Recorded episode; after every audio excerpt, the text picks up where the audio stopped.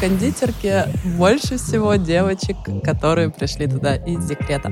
Мне пишут, Маша, торт не доехал. И я такая... По -по -по. Ты никогда не хотела кондитерскую, если честно.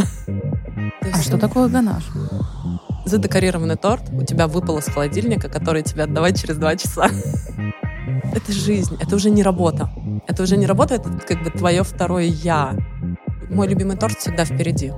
Если вы любите сладкое и всю жизнь от этого страдали, приходите в кондитерку. Очень скоро вы перестанете любить есть сладкое.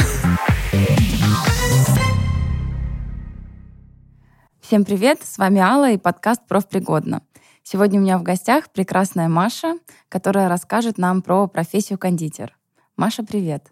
Привет, Алла. Расскажи, пожалуйста, слушателям, кто же такой кондитер, чем он занимается? О, это волшебная профессия, окутанная, мне кажется, множеством мифов, множеством тайн. А, но, конечно, основное, что делает кондитер, это делает этот мир слаще. Слаще, вкуснее и толще. Основная, наверное, задача кондитера на данный момент стоит в том, чтобы не просто, да, как в старину, то есть было кормить людей сладким, а, как бы так-то можно и просто сахара съесть, а создавать кондитерские произведения искусства. То есть это сочетание вкусов, текстур, а, декора, а, впечатления. То есть любое, в принципе, сейчас кондитерское изделие, оно состоит не только из того, что это м-м, вкусно, но и 50% вкусно, а 50% это, конечно, красиво. Поэтому мы еще и немножко декораторы, сладкие декораторы иллюстраторы. То есть это такая очень творческая профессия.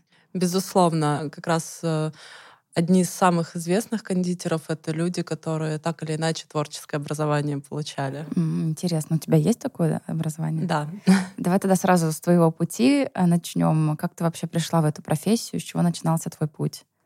А, ну если начать с творческого пути, э, я всю жизнь рисовала вообще с 11 лет я всю жизнь рисовала, закончила художественный институт а, по специальности модельер-дизайнер одежды, и потом забила на это благополучно, на все это рисование. А, пригодилось оно мне, получается, только уже вот в кондитерке. А кондитерскую тему я пришла, наверное, как многие девчонки, из декрета когда мы садимся. Да, это, кстати, один из мифов, который, похоже, не Вообще миф. не миф, мне кажется. В кондитерке больше всего девочек, которые пришли туда из декрета. Почему? Очень простая ситуация. Ты сидишь дома, ты не знаешь, куда себя деть, ты не знаешь, куда деть свои руки, и тут ты что-то делаешь. Делаешь, и получается, ну, как правило, неплохо. Понятно, что потом уже с высоты опыта ты оглядываешься на этот свой первый торт и так, о боже. Но тогда это кажется круто, и если есть э, должная поддержка, поддержка близких, родных, э, то ты начинаешь развиваться в этом, ну, потому что же что-то получилось, это значит, что это можно делать. И это круто получается, ты кайфуешь, получаешь удовольствие. Вот, собственно, так, наверное, все и приходят, включая меня. Тем более удобно, ты не уходишь из дома, да, всегда рядом с ребенком, при этом занимаешься каким-то делом. Да, конечно, не спишь ночами. Расскажи, как это было, как вообще ты нашла какой-то курс э, где-то в интернете, как вообще ты начала, что поняла, что ты хочешь печь? А, у меня немножко нестандартный, наверное, путь. Я человек, который читает, то есть я теоретик прежде всего, прежде чем практик. И я зачитывалась, попала на блог э, Нины Тарасовой. Не знаю, жив ли он сейчас еще. И я начала читать, читать рецепты. То есть я просто их читала без какого-либо, как бы какие-то интересные факты об этих рецептах, какие-то интересные ингредиенты, она их описывала, что это, для чего это. Это такой прям целый новый мир был. И просто читала. А потом в какой-то момент э, такая, хм, а почему бы не попробовать что-то из этого приготовить? Правда, приготовила я все равно торт рыжик, потому что на больше меня не хватало на тот момент. Но получилось невкусно, но красиво. пригодилось то самое творческое образование. Ну, видимо, да. И дальше то есть ты понимаешь, когда тебя захватывает, ты делаешь этот один рецепт, а потом ты читаешь, и ты уже читаешь, и тебе все хочется больше, больше, больше. И я вот перечитала кучу блогов, а, книг, именно о кондитерском искусстве, книг рецептов. То есть это такой для меня как захватывающий триллер, это книга рецептов. И начинаешь придумывать, то есть ты думаешь, а какая это текстура, а как она будет, и тебе начинает хотеться ее приготовить. Если со вкусами в нашем мире все плюс-минус еще более-менее понятно, то текстура, когда ты человек далекий вообще от этого всего, а почему пектин? А какая будет текстура? А желатин с пектином? А какой это? Что это будет? А что поменяется? А ганаш? А в смысле сбитый ганаш? М-м, а чем он будет отличаться от плотного? А полусбитый ганаш? И вот это А все... что такое ганаш? Ну да, да, кстати, сначала так бывает. А что такое ганаш? Я еще не в декрете, поэтому я вообще не в теме. А, а ты меня спрашиваешь? я серьезно тебя спрашиваю. А, ганаш — это смесь, по сути, шоколада и жира, то есть, ну, вообще, в принципе, водно такая жировая эмульсия, mm-hmm. если уж говорить совсем профессиональным языком. Но по факту самый простой ганаш — это сливки и шоколад. Mm-hmm. А дальше можно уже варьировать э, вкусы, и очень часто сейчас, конечно, в десертах, э, ну, наверное, в 80% десертов его можно встретить. В общем, вначале тебя увлекло вот э, то, что ты читала, как это будет вообще выглядеть на практике? Как это, как это будет на вкус и на текстуру. Mm-hmm. Я очень сильно помешана именно вот на текстурах, как это все сочетается, так все интересно, необычно. У, я вообще приверженность того, что, в принципе, вкуса особо ярко выраженного может не быть. Но если текстура прям дает тебе соточку результата, то это все равно будет бомбически. Потому что есть люди, которые не любят яркие вкусы. Но тогда должна это компенсировать текстура. Mm-hmm. Так, и как, какой был вот твой первый торт э, на заказ, или как там все дальше развивалось? Вот ты читала-читала много рецептов и начала пробовать. Первый торт на заказ, конечно, был от знакомых. Я даже не знаю, рассказать интересную историю, либо просто как я отнесла э, к соседке торта. Расскажи интересную. Хорошо, тогда это был второй торт на заказ. Первый ничего такого, просто как бы, как все, наверное, за продукты. Я взяла деньги за продукты и просто отнесла торт на три этажа выше. А вот тот заказ, который был такой первый, когда еще, знаешь, вот типа торт должен поехать был, я его приготовила. Ну, вроде посмотрела так, все неплохо. Ну, не жены, можно сказать, своего опыта. Сделала, отфоткала, выложила в Инстаграм. Все красиво, все классно. Попросила друга отвезти его, он повез его на метро. Вот. И мне пишет, Маша, торт не доехал. Я такая, папа, не доехал это проблема с доставкой? Не доехал это он такой просто разъехался. А-а-а. Такой просто бисквиты отдельно, крем отдельно. Но э, так как денег там особых как бы и не было, тоже там типа за продукты, поэтому, естественно, никто с меня ничего не требовал. Как бы друзья, знакомые, достаточно близкие, простили мне этот косяк. Э, друга, который вез, я тоже поругала. Такая, я, говорю, его делала, говорю, всю ночь а ты? Ну вот. А так. вопрос был в том, что да, его просто не, некорректно везли или да, там вопросов, там, там, там вопросов много. Ага. там вопросов и к кондитеру много, и к доставке много вопросов. Кондитер так себе был. Так, ну получается, вот э, в основном, когда ты поняла, что ты хочешь в этом развиваться, ты начала там в Инстаграм выкладывать, э, своим друзьям рассказывать и делала за продукты? Нет. Я просто начала хвастаться в Инстаграме, что смотрите, как я могу. У меня вообще мысли не было, что я буду кондитером. И спустя там, наверное, полгода, может быть, когда пошли заказы, просто я выкладывала эти торты. Все, пошли заказы от друзей, знакомых, сарафанное радио банальное. И вот это вот наверное, всех девчонок, которые пекут, у них такое есть. Тебе на, знакомые начали нашептывать, тебе нужно открывать кондитерскую, у тебя так вкусно это получается. М-м, открывай кондитерскую. И ты такой сидишь, ну в смысле, зачем мне кондитерская? У меня все в этой жизни хорошо. Я работаю на своей кухне, пеку для вас тортики. Зачем мне кондитерская? Никогда не хотела кондитерскую, если честно. Бывает же такое? Вообще свой бизнес не хотела. Вау. У меня как у меня от обратного. Все, мне кажется, чего я не хочу в моей жизни случается. Но главное, что ты поняла, как это работает, и теперь ты знаешь, чего не хотеть. Вот я сейчас осознала. Только сейчас. Спасибо, Алла. Welcome. А, ну, собственно, все. И постепенно-постепенно это пошло. А, в какой-то момент уже просто, когда э, заказы превратились в снежный ком, их количество, количество отказов а, превысило 70%, потому что я просто ну, не успевала, не могла брать столько заказов тогда уже задумались э, с мужем о открытии какого-то пространства. Естественно, у меня к тому моменту оборудование уже дома в принципе не помещалось. прошло, сейчас я тебе скажу, 4 года. Да, 4 года прошло с момента приготовления первого торта до решения, что нужно э, вывести это все из дома в какое-то отдельное пространство. И снова я не хотела цех. Я хотела кухню домашнюю, классную, большую кухню, красивскую, такую все инста, все, mm-hmm. все такое вот-вот-вот. А, нашла такое помещение, и, собственно, мы съехали, заработав предварительно на Новый год денег. Мы в январе закупали оборудование и переезжали из дома со всем угу. оборудованием туда. Круто. А расскажи вообще, вот ты сказала, что оборудование перестало помещаться дома. А, вот тот человек, который намеренно хочет э, начать заниматься кондитерством, что нужно покупать вот из оборудования, что должно быть дома? Вот, например, я такая, которая вообще никогда не готовила, но это что-то меня, вот я Машу послушала, и теперь хочу быть кондитером. Что нужно купить, куда идти покупать, сколько это стоит? Так, ну, надеюсь, духовки есть у всех. Ну, духовка есть. Кроме, ладно. кроме меня. У меня, правда, дома нет духовки. Ну, у тебя отдельная... И, микро, и микроволновки.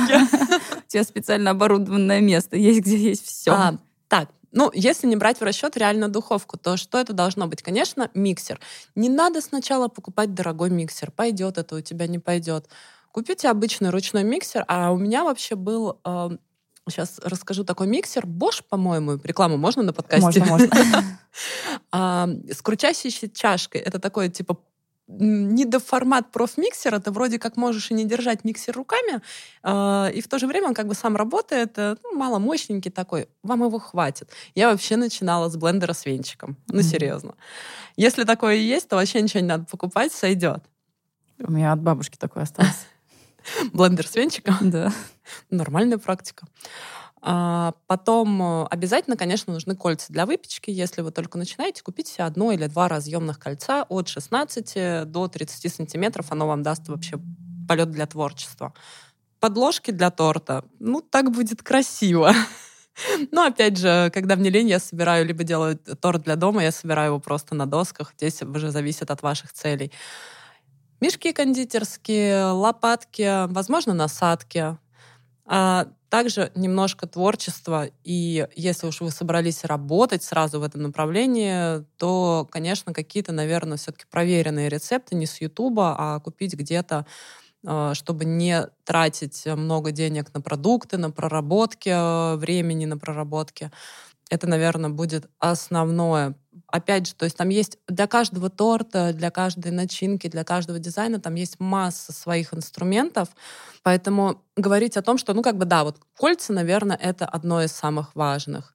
Не воняющий борщом холодильник — это тоже важно. Наличие духовки это тоже важно. Все остальное это ерунда, и это все наживное. Ну, еще, наверное, не помешает шпатель для выравнивания тортов, но это опять же зависит от того, какое направление. Может быть, вы и не будете делать бисквитные торты, а будете муссовые формы заливать. Тогда вам такой шпатель, в принципе, уже и не очень-то и нужен. А вот такой момент ты сказала про отдельный холодильник. У тебя дома реально был отдельный холодильник для тортов? У меня дома было два холодильника. Нет, вначале, конечно, один. Я имею в виду просто контролировать хотя бы, чтобы ага. в холодильнике борщом не пахло. Там либо луком, а, каким-нибудь жареным, салом. Ну, как бы это правда странно будет, если торт будет пахнуть продуктами питания. А где вот это все лучше покупать? Есть какой-то магазин именно для кондитеров такой популярный? А, магазинов для кондитеров очень много. Это просто мега тема. Просто назову любимый, наверное, свой. А, это ВТК, прежде всего, но сейчас они немножечко подсдулись.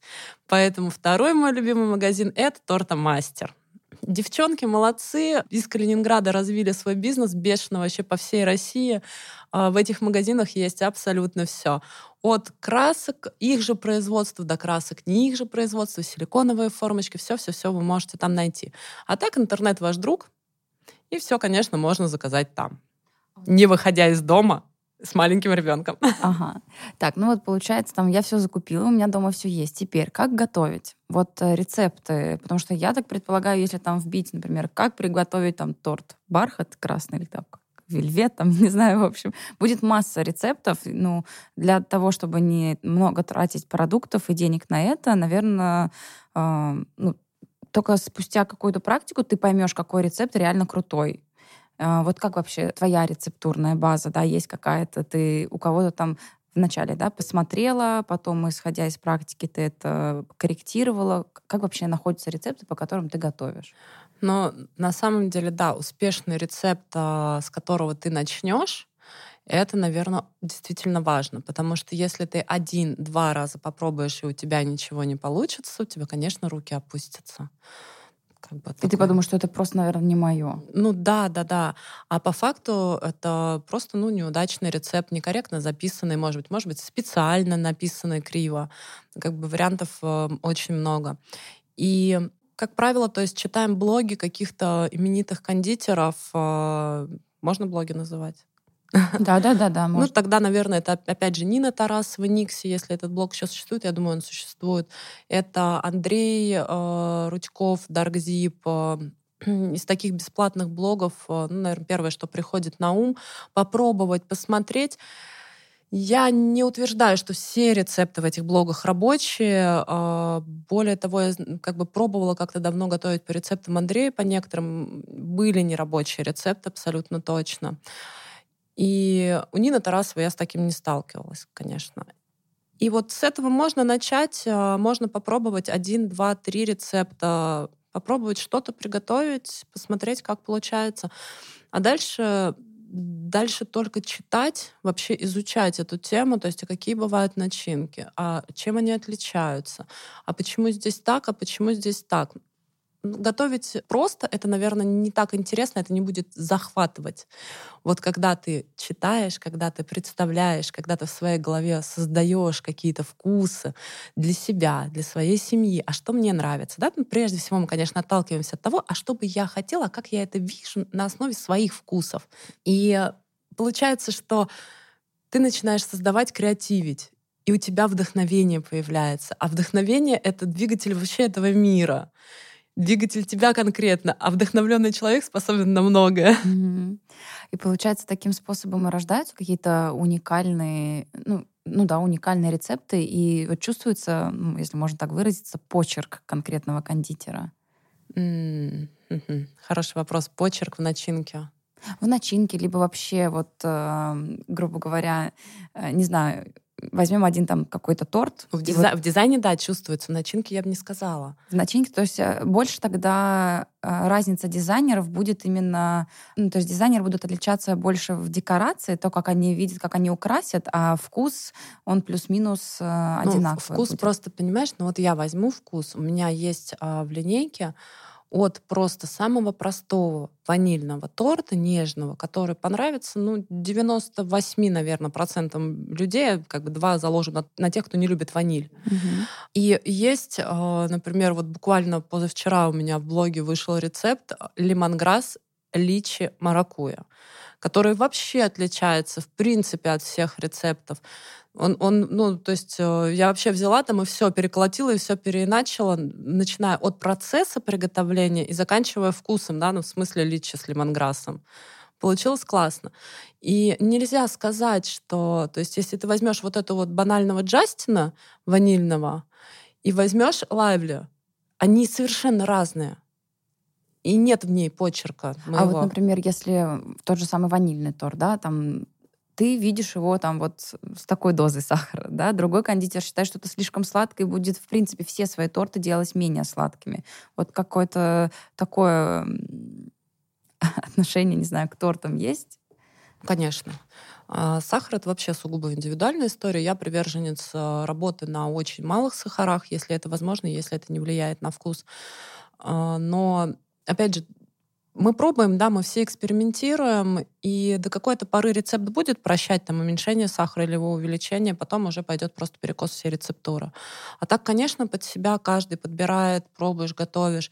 Мне, например, это вкусно, тебе действительно будет не очень. И твоим клиентам будет не очень, потому что они привыкли к твоим тортам.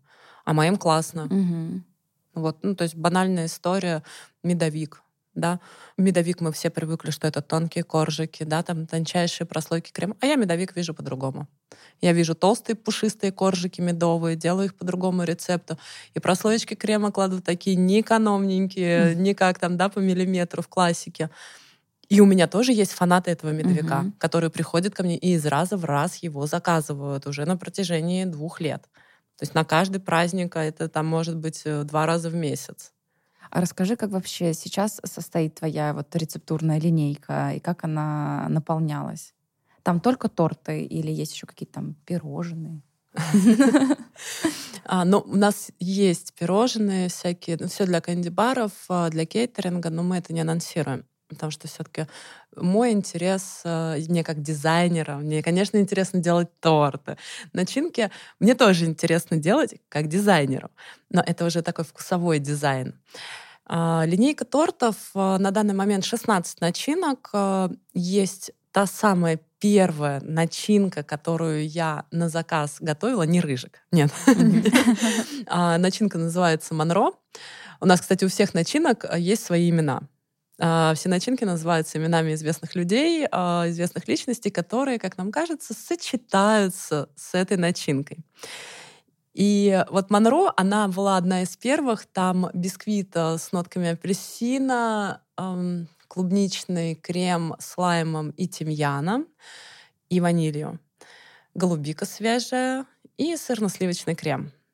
А, бисквит, кстати, очень пушистый. Но бисквитами мы вообще своими славимся. Такая похвалю, наверное, у нас, правда, лучшие бисквиты в Москве, сколько не пробовала в разных а, кондитерских. Мы запариваемся по этому поводу, я запариваюсь конкретно. Это вот была первая начинка, и она до сих пор у нас есть. А, и за 9 лет сколько я в кондитерке, насколько уж она мне надоела. Уже, наверное, в печенках действительно она сидит. Но ее заказывают, и она каждый год в топе. Мне просто не дают ее убрать люди. Такая классика твоя, да? Да, да, да, классика от Маши. А вот ты сказала еще, где покупать формочки, а скажи, где вы покупаете, ну, обычно кондитеры закупаются продуктами? Обычные домашние кондитеры или цеха? А, ну, давай и так, и так. Для тех, кто только начинает, и для тех, кто уже готов перерасти. Ну, домашние, конечно, это метро прежде всего и кондитерские магазины. Я всегда э, сравнивала цены, где мне будет купить дешевле. В метро постоянно какие-то акции проходят, но иногда, иногда бывает такое, что сливки, например, стоят в метро заоблачно. Мы сейчас там иногда покупаем, поэтому я в курсе как бы дела. Mm-hmm Сливки стоят просто заоблачные, никаких на них скидок нет. В кондитерском в этот момент получается сильно дешевле. Ну, а если есть возможность, если у вас, конечно, есть объемы, не обязательно вы цех, но просто вы готовите в больших объемах, уже сейчас вы выросли, конечно, это поставщики. Поставщики продуктов. А, это, ну, если брать, наверное, самое известное, это Восток-Запад, с которым а, можно заключить договор и работать как за наличные, кроме молочки, а, так по договору это уже с молочкой. То есть там уже придется завести некие системы учета для того, чтобы так закупаться. Но это, конечно, сильно дешевле. Угу, поняла. Классный совет. А, а скажи, когда вот ты перешла из момента своей кухни, поняла, что нужен цех, что уже не помещаетесь. В этот момент сколько у тебя было в среднем а, там, заказов в неделю и вообще в целом человека насколько может хватить? У меня были ежедневные заказы по два, по три торта в день. И больше я просто не могла взять. И опять же, то есть два-три торта у меня уже на тот момент заказывали и ярусные торты, то есть я дома собирала многоярусные. Это маленькие могли быть торты. Просто, то есть я была прежде всего ограничена, конечно, своим холодильником. То есть я бы, может быть, и сделала больше. Но у меня третий холодильник не помещался на кухне. А, ну и, соответственно, просто уже появилась необходимость именно расширения пространства, чтобы можно было... То есть я понимала, что я могу взять больше. Угу. Мне некуда. То есть, грубо говоря, если есть там три холодильника, то вот три торта в день а, это ну, физически посильно. Ну, смотря каких, да, угу. да, да. А, то есть, опять же, смотря каких торт торту розни. Мы, если мы говорим о маленьких двухкилограммовых тортах, и если мы говорим о 20-килограммовых тортах. Угу. У нас вообще была очень интересная история, а, когда мы на троих а, разгребали за 41 час заказ а, огромный сейчас тебе скажу сколько, на порядка 40 килограмм, наверное, он был, поступил заказ за 41 час до отдачи. И э, мало того, что бог с ним торт, а торт это мы успеем отпечь и собрать и покрыть за 41 час, это, ну, это реально. Это быстро нужно работать, четко, без косяков, без всего, но это реально. Но там еще было декора примерно на 10 килограмм карамели. Вот. И э, вот было такое, что мы 41 час с момента принятия... Это один торт? Три. А, три. Ну, один, один, это один заказ, три ага. торта. И мы не спали 41 час, 48, если быть точно, уже до отдачи. С ума сойти. Там, или после отдачи убирались, уж не помню, считали 48 часов, двое суток мы не спали, э, готовили их, э, декорировали, все вот это делали, а потом еще торт, 8 часов ехали до локации. Но это, наверное, уже не в домашних условиях точно такие торты делаются, да? Да нет, кстати, торты более чем реально такие было сделать в домашних условиях, ну, при наличии, конечно, опыта хорошего. Ну и не за такое время не за такое, безусловно. Mm-hmm. То есть три дня — это был бы хороший срок для этих тортов. Ну, в принципе, стандартно заказы принимаются за три дня минимум чтобы технологически выдержать все процессы. А вот ты сказала на троих, получается, когда заказы, количество заказов увеличивается так, что ты одна не потащишь, но заказы есть, получается, ты э, столкнулась с тем, что нужно найти помощника? У меня помощница вообще моя первая пришла ко мне сама. Мы открывали студию, я никогда не афиширую там переезды студии, открытие, закрытие. То есть, ну, считаю, что это та информация, которая хоть что-то должно быть мое личное. И мы открывали студию абсолютно в тихую, открыли ее, и просто пишет девушка, говорит, а вам подмастерье не нужен? Мне такая, как она интересно зашла, такая прям фраза она подкупила, подмастерье. Я такая, хм, знаете, говорю, а напишите мне через недельку. Я говорю, мы тут сейчас э, по оборудованию разгребаемся, все.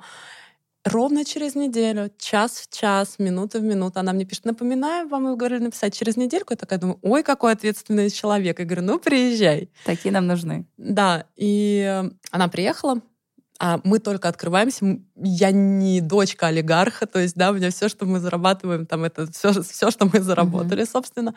И я ей говорю, слушай, ну, как бы ты можешь со мной работать, но платить я тебе не буду. как бы ты можешь приезжать работать. Я говорю, если от тебя, ну, если ты будешь приносить деньги, тогда я тебе буду платить. Если нет, ну, пока нет. Она такая, да, меня все устраивает. Я такая, ой, ну ладно. Так у меня появился первый сотрудник, который в итоге оплатил с первой недели. Ну, потому что она была классная, сейчас это моя лучшая подруга. Э, как бы прошли с ней уже огонь и воды и медные трубы за эти пять лет, чего только не было. как сводят людей. Да, и сейчас это, собственно, как раз-таки директор нашей школы. Круто. Это, вот. это как раз для всех тех, что... Я, кстати, не помню, у тебя видела про холодные сообщения, а, а, нет, что а, просто если хочется, возьми и попробуй и напиши. И, возможно, получится так, что ты потом станешь лучшей подругой того человека незнакомого, которому ты там хотел риск и рискнул написать. Да, да, абсолютно точно она, потому что там такая просто... Говорит, я, говорит, боготворила там твой блог, вообще все. это такая, да, приезжай. Почему-то люди очень часто превозносят, то есть вот э, людей, которые стоят за большими аккаунтами, они превозносят их как-то, почему-то обожествляют. И, блин, а мы как бы мы как, как все. В смысле, как бы все, все, все люди, все обыкновенные, все как бы нормальные. Есть, конечно, люди, у которых корона на голове нереальная, но мне кажется, их не так много, и как бы обычных нормальных людей их гораздо больше. Ну да, по-разному бывает. Бывает, что просто у тебя там в прошлом был какой-то неудачный опыт, и ты теперь переносишь его на всех. У меня так девочка на мастер-классе, а, увидев меня с утра на представлении, просто разрыдалась. Такая, ты, ты что плачешь? Говорит, вы стоите рядом. А в конце мне обнимала и говорила, господи, говорит, какая вы классная, нормальная. Говорит, я думала, вы там сейчас вообще, типа, такая будете, типа, звезда, а вы такая обычная. Круто, все мы люди, надо об этом помнить. Да. Так, давай вернемся к тортикам. А скажи, если опять же говорить про... Ну, есть отдельно финансовый блок, Угу. Прежде чем про доход кондитера, хочу спросить вообще про ценообразование в кондитерстве. То есть э, вот начинающий, ну, понятно, что сначала, наверное, ты будешь друзьям там за продукты, дабы набить руку и вообще, чтобы у тебя появился опыт. А какая нормальная расценка там, я не знаю, и как это делается, за килограмм торта? Ну да, вот расценки за тортики. Ну, а, вообще, то есть начинающие кондитеры обычно берут за килограмм с учетом декора. Я против такой системы. А, и всем своим студентам я это всегда рассказываю, потому что мы готовим начинку, это деньги. То есть мы здесь очень легко посчитать все, да, а, сколько продуктов мы потратили, ну, как бы там можно уже дальше углубляться, электроэнергия, время, там можно просто сделать, например, X2, угу. да, и понимать, что ты уже получишь прибыль, можно сделать X3, понимать, что ты получишь уже хорошую прибыль от своих затрат. Ну, плюс это же еще и твое время. Да, то есть, ну, грубо говоря, берем X2 э, это с учетом твоего времени, с учетом оплаты твоего времени, X3 это с учетом прибыли. А, почему кондитеры очень часто берут, ну, вообще, в принципе, люди, которые работают сами на себя, берут X2. И почему покупать у э, домашнего кондитера дешевле, чем у бизнеса? потому что бизнес обязательно закладывает прибыль. А кондитер домашний, он закладывает просто за свою работу прежде всего. То есть у него, ну, у многих у них нет цели получить прибыль, они просто работают. Это вот как раз сейчас очень хорошо характеризовано термином самозанятость. Далее, когда я советую девчонкам, как считать, я говорю, декоры, говорю, не включайте их в торт, потому что сегодня у вас на торте, на, на килограмме там этого торта висит три леденца, а завтра у вас будет висеть три леденца сердечко. Как вы думаете, сколько вы времени затратите на изготовление круглых леденцов, а сколько на сердечке? Ну, без учета форм, допустим, просто опытом, да? Понятное дело, что с сердечками больше шансы получить брак, да, то есть если ты получишь брак, то у тебя э, продукты уже минусуются, то есть у тебя затраты больше, ты должен за это брать больше. Там еще дальше можно включать такие факторы, как эксклюзивность декора. То есть если этот декор придумал ты, и он есть только у тебя, ты можешь прям x10 зарядить коэффициент на этот декор. Но опять же, важно, конечно, не перебарщивать, потому что у тебя там за x10 его просто тупо не купят, и он не станет популярным. Но опять же, зависит от клиентов. Если ты работаешь на э, сегмент как бы даже не сильно выше среднего, а верхний сегмент, и идея классная, там купят все. Как правило, начинают, конечно, работать в такую профессию, приходят девчонки начинают работать на сегмент ниже среднего покупателя. Поэтому здесь важно вот понимать э, как бы вот этот баланс цены. И если есть интерес, то постепенно подниматься, подниматься, подниматься, то есть поднимать свой сегмент, не бояться поднимать цены. А так, да, килограмм торта и плюс все-таки оценка декора. Что это? Затраты на декор, время на декор, уникальность на декор. А, время здесь еще можно учитывать, это тоже переменная будет коэффициента, она учитывает такое понятие, как опыт. Потому что, например, если я сяду делать сахарный цветок, я его, грубо говоря, сделаю за 30 минут. Если у меня сядет стажер делать цветок, он и за 2 часа его не сделает и сделает хуже. Поэтому время здесь очень переменно, можно даже скорее опыт заложить mm-hmm. на изготовление. Ну вот средняя цена за килограмм торта какая? У меня? А, ну, средняя по рынку и у тебя. Средняя по рынку, наверное, на данный момент будет а, с декором назову, и свою цену назову с декором, порядка трех тысяч за килограмм.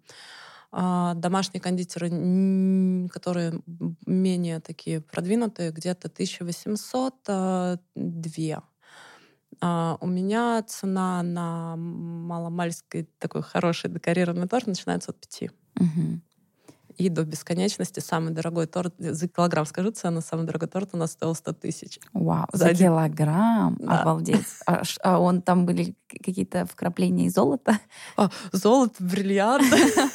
Мне просто интересно, да, как сформировалось такое как сформировалась такая цена? А, она сформировалась очень просто. А, на мероприятии десерты были от кейтеринга, в принципе, все, но нужен был большой фальш-торт, а, в котором была бы вставка килограмма для разреза. То есть это шоу-торт. И цена шоу-торта получилась 100, там, ну, с копейками даже тысяч.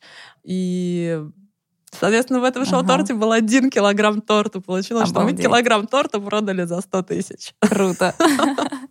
Это, это, знаешь, мне кажется, с точки зрения маркетинга, если ты напишешь, килограмм торта ушел за 100 э, тысяч, и выставить фотку этого торта, это прям такой крутой баннер был бы. Ага, и только потом никто не придет и не купит, потому что, о господи, у него торт по 100 тысяч за кило.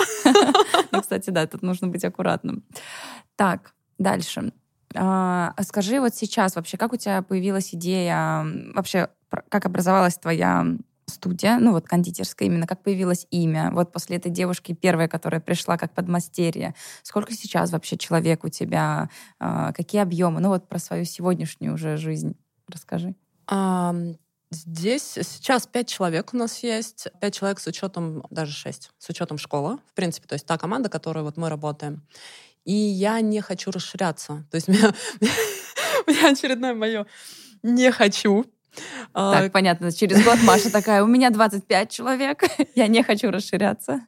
А, мне просто очень а, уютно работать. Я снова, я не люблю потоковые заказы, я люблю заказы эксклюзивные, я люблю а, в каждый проект вкладываться, и ко мне приходят такие клиенты, которые приходят и говорят, у меня есть мероприятие, оно будет выглядеть так, и я хочу под него торт. Я рисую макет.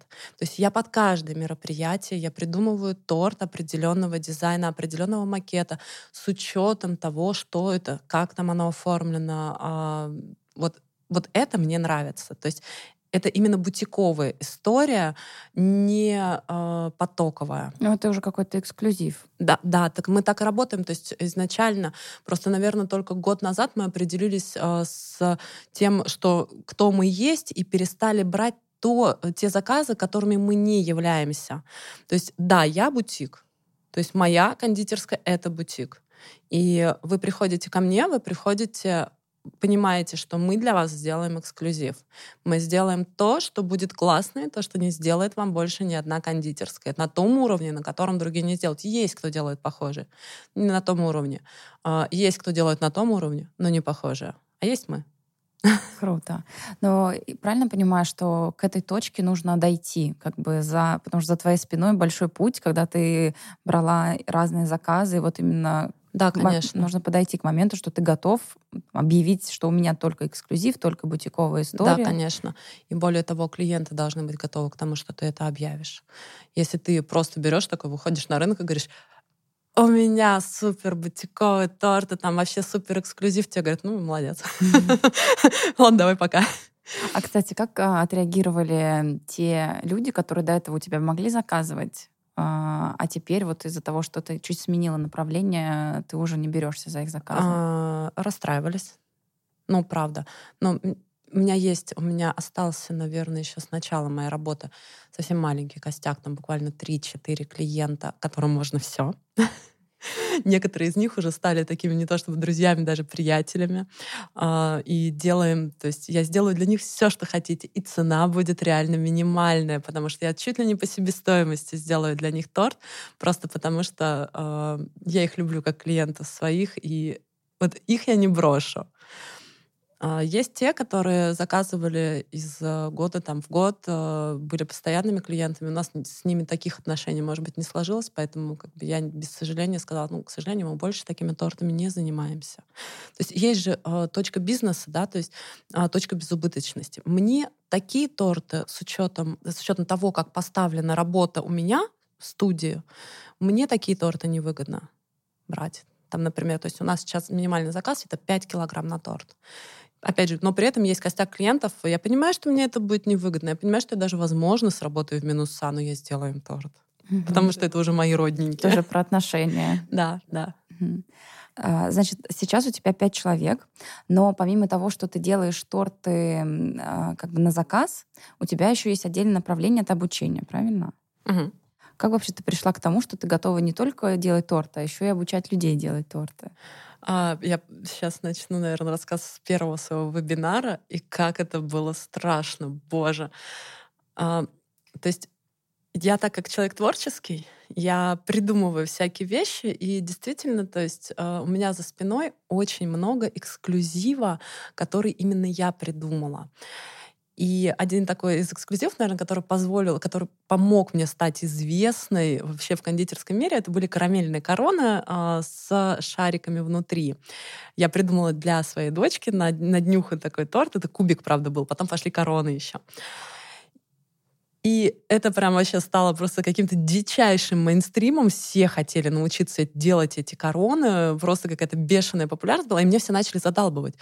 А, мастер-класс, вебинар, мастер-класс, вебинар. Я такая, как это делается? Почему они все это просят?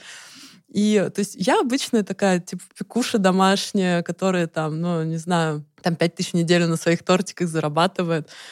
Такая, какие, какой-то мастер-класс хотят, как, чего, короче, начали там, у меня муж говорит, нет, ну, нужно подойти, типа, ответственно к процессу. Я такая, да ладно, говорю, да попробуем. Я говорю, а там как пойдет? Я говорю, сейчас что-нибудь сделаем.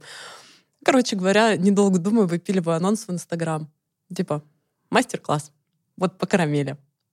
Я сейчас понимаю, что, боже, как я с ней криво работала, я еще, короче, такая сделала мастер-класс, но это уже сейчас. А тогда мне казалось, что я вообще такой прям профи, топчик. Сейчас всех научу. Но на самом деле это было очень страшно, потому что я когда сделала анонс, а, мастер-класс, вебинар этот стоил тысячу рублей. И я сделала анонс, и у меня просто, короче, начали люди в директ просто бешено спрашивать я отправляла как бы ссылки, ну, полностью, то есть что там будет, э, и на предоплату, на оплату, вернее, билета. И просто у меня за два часа записалось 20 человек, Я такая, ой-ой-ой-ой-ой-ой-ой-ой-ой-ой. Что же я наделала? Как-то это, короче, выглядит страшно. Напомню, да, что типа я такая пекуша, я 5 тысяч в неделю зарабатываю, а тут, знаешь, мне за 2 часа 20 тысяч нападало. Я такая, ой-ой-ой-ой-ой-ой, страшно. И, короче, я остановила запись. Все, я такая, мест нет. Я подумала, что если я э, накосячу на 20 человек, я с этим как-нибудь разберусь. А если я накосячу на 150, я с этим не разберусь. А, и, в общем, такая вот звоню мужу, говорю, слушай, это как бы такая история, вот, я говорю, у меня уже тут 20 людей, как бы я, наверное, остановлю запись, и такая говорю, как то короче, надо его теперь провести. Что ты там говорил, что надо ответственно подойти к делу, да? Да, да, да, да, да. И в итоге просто приняли решение проводить на площадке Перископ, на которой мы, она уже сейчас, насколько я знаю, не существует, на которой мы успешно потом два примерно или два с половиной года проводили все свои вебинары, там прям целый пул был этих вебинаров. Вот, э, и вся эта история, как бы, она развилась, именно вебинарная. А первый мастер-класс э, я попросила организатора, у которого была на курсе, я говорю, слушай, говорю, у меня есть спрос, моих же людей, кто моих же подписчиков. Я говорю, я не знаю просто, как это организовывается. Говорю, я не понимаю тему ни закупок, ничего. Я говорю, возьмешься? Она говорит, да, говорит, ну ты же понимаешь, что я на тебе денег заработаю. Я говорю, ну, вроде бы, говорю, как раз в этом как бы и задача. Зарабатываешь ты, зарабатываю я. Я говорю, классно, говорю, всем хорошо. Она такая, ну ок. И каждый делает то, что умеет. Да, да. Ну, дальше так и идет. И я сама свои офлайн курсы не организовываю. И онлайн, кстати, тоже. Теперь. Круто. А, расскажи вообще, у тебя сейчас в основном мастер-классы на то, например, какой отдельный э, там декор сделать или торт, или есть какой-то курс для тех, кто вот прям с нуля хочет прийти и обучаться? На данный момент у меня два курса. Один — это профи, а с нуля я очень на него не рекомендую, конечно, идти, потому что там большие торты от метра, от метра до метра семидесяти примерно. И, ну, то есть бесполезно, очень много будет распыляться человек, если он совсем новичок, и унесет очень мало информации в итоге, которая, а, да, то есть тебе кажется, что ты прям научился, ты знаешь кучу всего, по факту нет. Если ты не сможешь это применить на практике, ты новичок, и ты приходишь на про-курс, то ты это не отработаешь. И на выходе ты не получишь того профита, на который ты рассчитываешь. И есть второй курс, а, более простой для новичков, там, вплоть до того, что, как бы, я говорю, блин, не умеешь печь, приходи, говорю, как бы я покажу, как бить яйца, это не проблема, как разделить э, желток от белка. Я объясню, чем отличается один сахар от другого, от третьего, от четвертого. Я объясню, как поменять жиры. То есть Помнишь же, да, что я теоретик, и у меня очень много, то есть там по продуктам теоретических знаний, там, да, химические составы, вот это вот это, все. кстати, круто, потому что я тоже, по сути, по натуре вообще теоретик, и мне важно, прежде чем начать что-то делать, а, узнать как можно больше, чтобы быть поувереннее. Вот, да, и как раз-таки я на новичковом курсе, на, на свадебном на про я не рассказываю этого. Там мы просто фигачим программу, потому что там много всего, там просто навык, навык, навык, навык. Я уже подозреваю, что теорию, конечно, они должны знать. А на новичковом курсе я как раз рассказываю очень много вот таких вот нюансов, которые потом впоследствии помогут э, понимать продукты, понимать рецепты, правильно их читать. Э, ну и в принципе, то есть как бы немножко глубже стать в кондитерку, возможно, захочется им пойти учиться там куда-то в теоретический блок, э, в какой-то там, ну, колледж, конечно, вряд ли, нынче это не очень популярное образование там. Но опять же, вот в Красноярске есть шикарный угу. институт гастрономии. Угу. Сама бы туда пошла. Но далеко. А, скажи, сколько стоит такой курс? А новичков, ну, вообще, в принципе, в среднем как бы курс стоит 10 тысяч в день. То есть, если это трехдневный курс, 30, четырехдневный, 40, двухдневный. Но это плюс-минус зависит от организатора, конечно. Mm-hmm. Сколько у него затрат и сколько он в итоге поставит. А вот э, если говорить про твой курс, сколько он длится, сколько длится, сколько стоит, и что после этого курса человек уже сможет сделать, если он пришел с нуля? Про новичковый? Да. Новичковый курс идет два дня. И если человек приходит ко мне за эти два дня, он сможет как бы сделать э, четыре начинки, э, пул декоров, собрать ярусный торт, э, будет уверенно пользоваться межярусными конструкциями, вафельной бумагой, то есть ну, различными декорными темами, которые включены в курс. В принципе, такой базовый, хороший набор стартовый. Это офлайн курс? Да, угу. да. А, э, расскажи еще тогда, как ты считаешь, вообще, чтобы пойти в кондитерку, к чему нужно быть готовым? Ну, то есть вот какие-то такие не знаю, плюсы и минусы профессии, которые уже из, становятся известными тебе, когда ты уже внутри находишься? Нужно быть стрессоустойчивым. Пипец каким стрессоустойчивым. Потому что бывают такие ситуации, как типа, например, задекорированный торт у тебя выпал из холодильника, который тебе отдавать через два часа. То есть уже готовый торт в декоре, в покрытии, во всем. И просто ты достаешь его из холодильника, не удерживаешь его, и он падает. И ты такой просто, опс. У тебя были такие кейсы? Да, конечно. То есть это как бы этого не избежать, да? Ну, то есть я рассказываю, как это было. И ты такой как бы смотришь на этот торт, э, благо не на пол. То есть, конечно, лучше ронять все, все, что можно уронить, лучше ронять в холодильник. Там, по крайней мере, чисто. То есть, то есть ты уронишь и можешь его восстановить? Ну, конечно. Ну, то есть для этого нужно быть стрессоустойчивым, то есть не нужно там истерик, ничего. Очень много там было случаев разрушений тортов. Было такое, что у меня самый, наверное, сложный кейс, который, как, как ты выразилась, который был, а, задача торт, который состоит из а, трех составляющих. Огромный торт, а, бык, Фердинанд, а, который габаритами метр восемьдесят на восемьдесят, то есть метр восемьдесят у него примерно высота, 80 а, это ширина, а, метр восемьдесят длина, и высота примерно метр сорок или метр шестьдесят. К этому быку а, в комплекс идут шоколадные сани, которые весили 70 килограмм, тоже габариты примерно метр сорок, 70 ширина, где-то 120, наверное, высота. Обалдеть. В этих санях шоколадных стоит торт э, весом порядка 50 килограмм. То есть это э, задача то, что нужно отдать клиенту. А по факту на выходе Фердинанд проходит нормально, э, торт проходит нормально, э, шоколадные сани, помощники в виде пьяных гостей помогают нам разрушить при переноске. И то есть мы, доходя до локации м, снизу, то есть поднимая эти сани, мы приходим к тому, что у нас э, опорная часть полностью разрушена. То есть куски, мы реально собираем куски шоколада по полу. И треснутые стенки, так как э, выломали как раз несущую основу, то есть остальное вроде сохранили, сам, сам конструктив базовый, но э, низ весь выломан, полозья, все вот это вот, там, там такие шикарные, знаешь, сани с выносными передними частями. То есть э, что делать? Вот это стресс. Подача торта через 40 минут. Как бы, come on. Ну, собственно, попаниковали, посмотрели, пошли, собрали все, что смогли найти. Благо, там еще шоколад с собой брали. И пошли восстанавливать, э, пошли собирать это все по крупицам, э, рихтовать, э, попросили отсрочку до часа десяти, то есть вместо 40 минут, чтобы нам еще дали хотя бы полчасика сверху. И с холодной головой восстанавливали, то есть ребята, четыре человека со мной было, и я пятая. Я в основном не работала, я в основном то есть стояла и руководила, смотрела, чтобы у меня все происходило быстро, четко, потому что то есть Здесь когда, как задача шефа, если бы я включилась а, в работу, я бы стала рядовым кондитером, а мне нужно было сделать так, чтобы провернуть сейчас эту аферу. Вот это стрессоустойчивость. Э, здесь я, наверное, горжусь тем, что мы таки выдали этот заказ, э, и никто не заметил а, вот этих вот косяков, хотя видели организаторы такие, как бы все это, как, как происходило. Но в итоге все было прям красиво. Супер.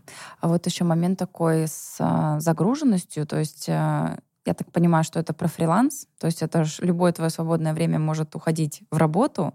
Вот. А может не уходить. А может не уходить, да. И вот как раз э, как ты выстраиваешь вот этот work-life balance, потому что, ну, в целом работать можно 24 на 7, но и жить надо не забывать. Не, не, не нельзя, да. Слушай, сложный вопрос. Мне кажется, в этом моменте у меня как раз есть косяки, наверное, как у многих людей. А, Увлеченных. Да, да, потому что Особенно, когда у нас, например, свадебный сезон, лето. Э, у меня дети в этот момент уезжают к родителям э, на море, и у нас э, такой получается, как бы полностью мы такие бездетные 4 месяца, получается, в году, но мы активно работаем. За это время сдохнуть можно. Вот. И ничего здесь нет, кроме работы, но потому что ты вдохновляешься. То есть у тебя каждый торт, ты представляешь, то есть представь, что ты художник, и ты рисуешь картину. Ты нарисовал картину, да, и ты такой, ты смотришь на нее, и ты еще больше ей вдохновляешься, потому что тебе нравится. И тебе хочется еще, еще. Это как наркотики.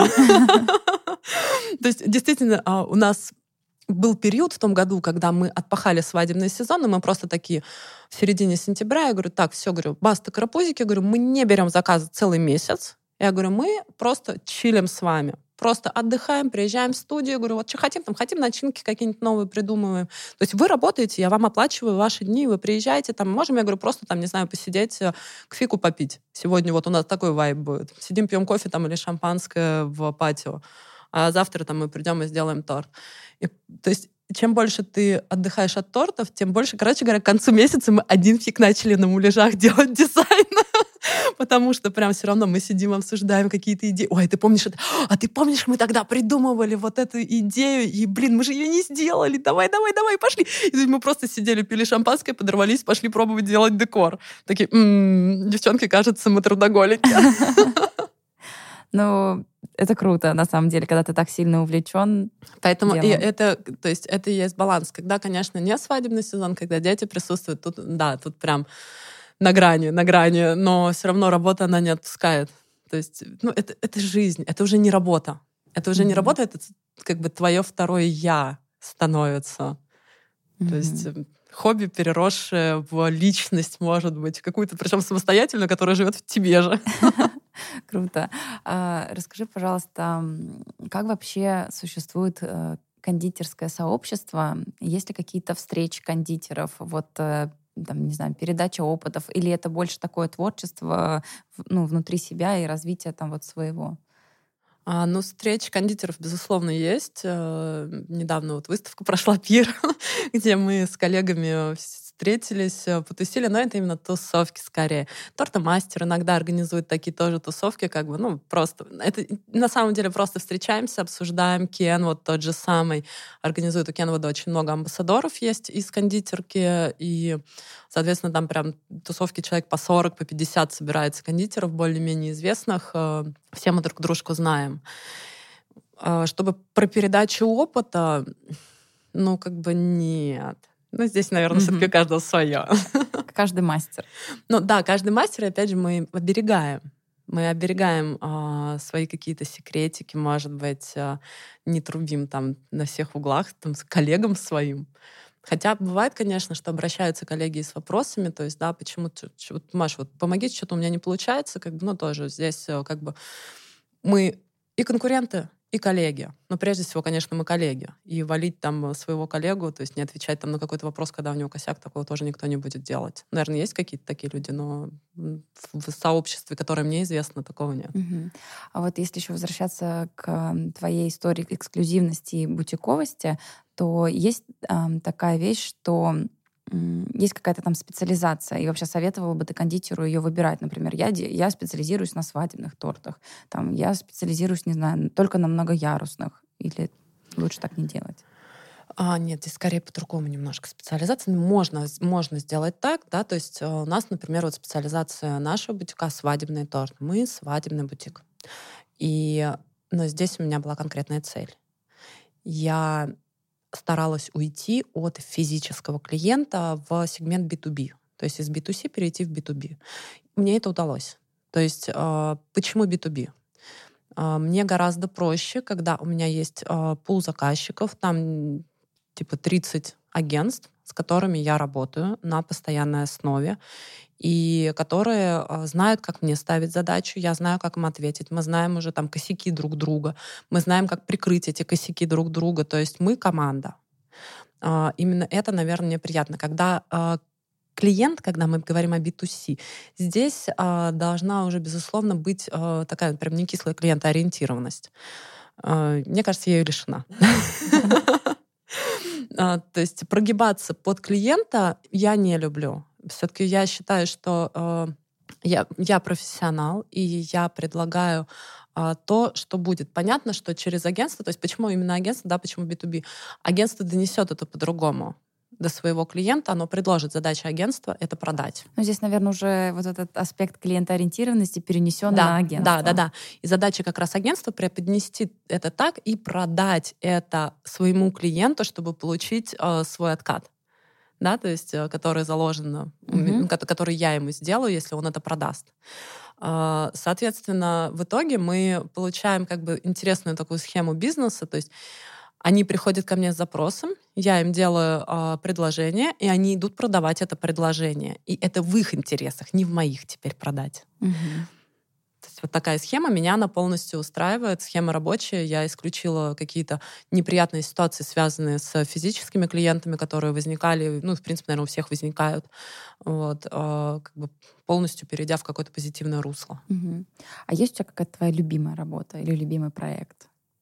А, любимая работа или любимый проект? Нет. Нет, то есть каждый... А, мой, мой, мой, мой, мой любимый торт всегда впереди. А, вот так. То есть у меня, я всегда, я, я когда сделала проект, э, то есть пока я его делаю, я его очень люблю. Пока я его придумала, я его очень люблю. То есть я прям горю... От процесса кайфуешь. Да, то есть я прям горю желанием его сделать. А когда я его сделала, я такая, М, ну, классно, да, примерно так я это задумывала. Так, что у нас там дальше? Это у меня такой а, кролик, который всегда бежит за своей морковкой. Ага, поняла.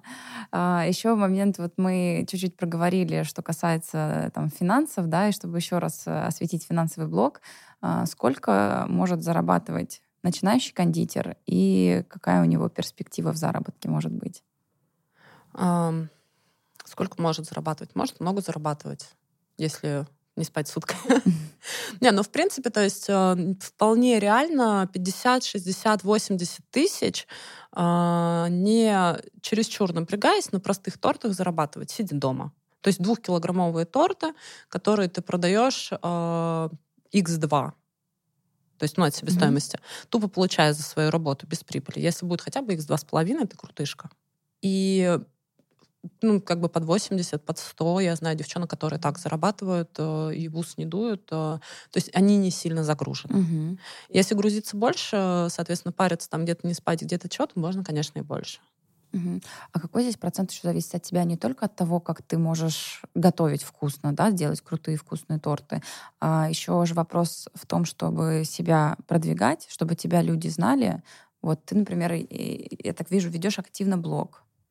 Вот э, блог сможет стать таким, с таким помощником, чтобы чтобы тебя больше заказывали. Конечно, конечно.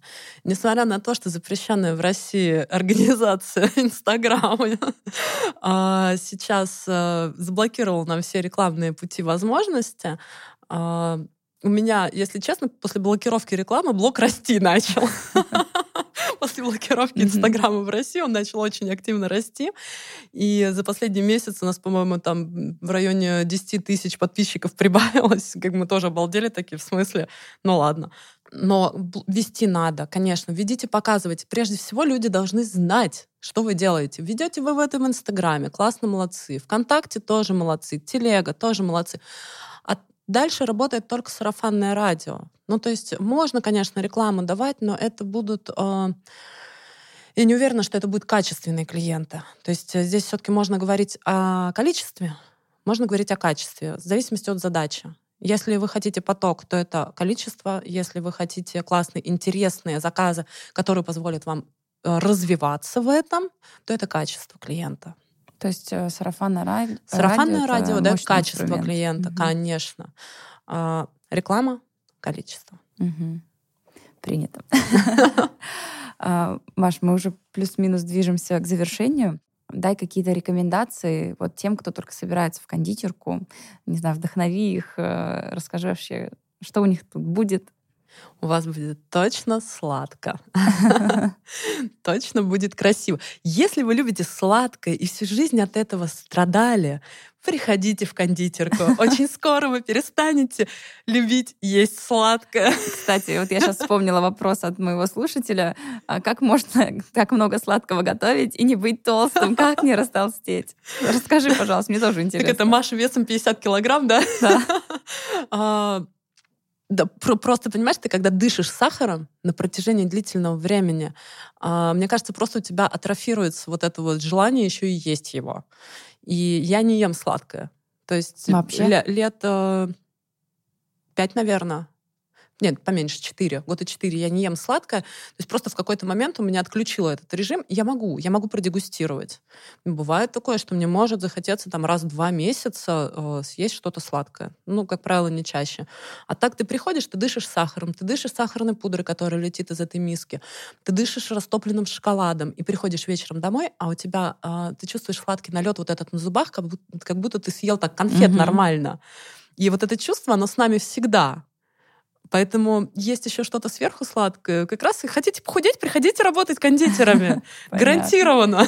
А но если новые какие-то там начинки или еще что-то приходится пробовать? Конечно. Конечно. Но это, видимо, в маленьких, но, да, но, но, а, опять же, из плюсов, если ты не ешь сладкое, у тебя рецепторы чистые. У тебя рецепторы чистые, ты когда пробуешь, ты можешь здраво оценить вот эту сладость, а, вкус, полный вкус десерта, который ты приготовил. То есть если ты постоянно ешь сладкое, у тебя рецепторы забиваются сахаром. И ты mm-hmm. уже не можешь а, как бы хорошо оценить вкус и дать ему как ну корректную оценку именно. Угу. А вот, кстати, на какие-то свои праздники, например, на свой день рождения, ты торт сама печешь или заказываешь у кого-то? Я на свой день рождения, я сапожник без сапог. Я считаю, что печь на свой день рождения торт — это провал. Это задача мужа — заказать где-то мне торт, возможно, у нас. А, даже так, то есть, возможно, ты будешь видеть, как готовится торт для а, тебя, Нет, ну, нет, нет, задача сделать так, чтобы я этого, конечно, не видела. Вот, потому что, не, у меня же есть календарь заказов, я пойму, что что-то не то происходит. Я подойду, задам вопрос, я не поняла, что это готовится, да, почему, да, откуда это? А, нет, где-то вот э, у нас, но так, чтобы я не видела, отвлечь меня, не пустить меня на работу, в конце концов устроить мне спадень, чтобы приготовить мне торт. Круто. А, кстати, есть такое, что вот э, кондитеры заказывают у своих конкурентов, чтобы узнать вообще, как у них там вообще это вкусно, они там, может, какие-то фишки по вкусу понять. А, это сейчас не про тебя, это вообще. Нет, нет, я, я, я поняла. Э, дегустационные сеты. Ну, скорее, то есть у, у многих кондитеров, кондитерских и кондитеров есть дегустационные сеты. И я точно знаю, что у меня заказывали другие mm-hmm. кондитеры дегустационные сеты, чтобы попробовать, что у меня. То есть они напрямую писали, прямо говорят, мы хотим попробовать. Я говорю, пробуйте. А, ну, ну, есть это, бы, это не считается чем-то зазорным, это окей. Ну да, почему нет? Это же вдохновение. Ты приходишь в любую кондитерскую, да, например, приду я, э, не знаю, там, в Жуковскую кондитерскую и куплю у него сет эклеров. Э, я занимаюсь эклерами. Приду попробовать, угу. а как это вообще, какие у него эклеры? Почему нет? Круто. То есть, ну, это нормально. Классно. А, Маша, вот то, что мы с тобой до начала записи обсуждали, что мы могли бы самым самому активному слушателю презентовать вот от тебя, чтобы у него а, это осталось. Сама, Я не знаю, мы можем потом это... Самому активному слушателю, кондитеру. Или будущему кондитеру, или уже кондитеру. А, ну давайте, давай мы подарим с тобой а, какой-нибудь курс онлайн, где непременно будет начинка угу. чтобы можно было не только у нас очень много по декору именно курсов, а мы подарим курс с начинкой какой-нибудь несложный, чтобы было с чего начать человеку. Круто. А мы тогда потом это все в этой неразрешенной соцсети это все оформим. Так что, слушатели, вы не просто насладились э, разговором с Машей, но еще и сможете... Почувствовать себя кондитером. Да. И ваша жизнь станет слаще. Вот. Немножко. У меня низкий сахара, помнишь, да? Ну, все равно. А, все равно слаще. И знаешь, немного так примкнуть к этой Серотонинчика. Серотонинчика, да. Маш, спасибо тебе огромное, что согласилась, что пришла, что рассказала. Если честно, ты так, от тебя такой заряд энергии. И учитывая, что я сейчас твой торт не попробовала, но как будто бы Мне надо было принести торт. Боже, прости, не подумала об этом. Ничего, я доеду до твоей студии в один прекрасный день.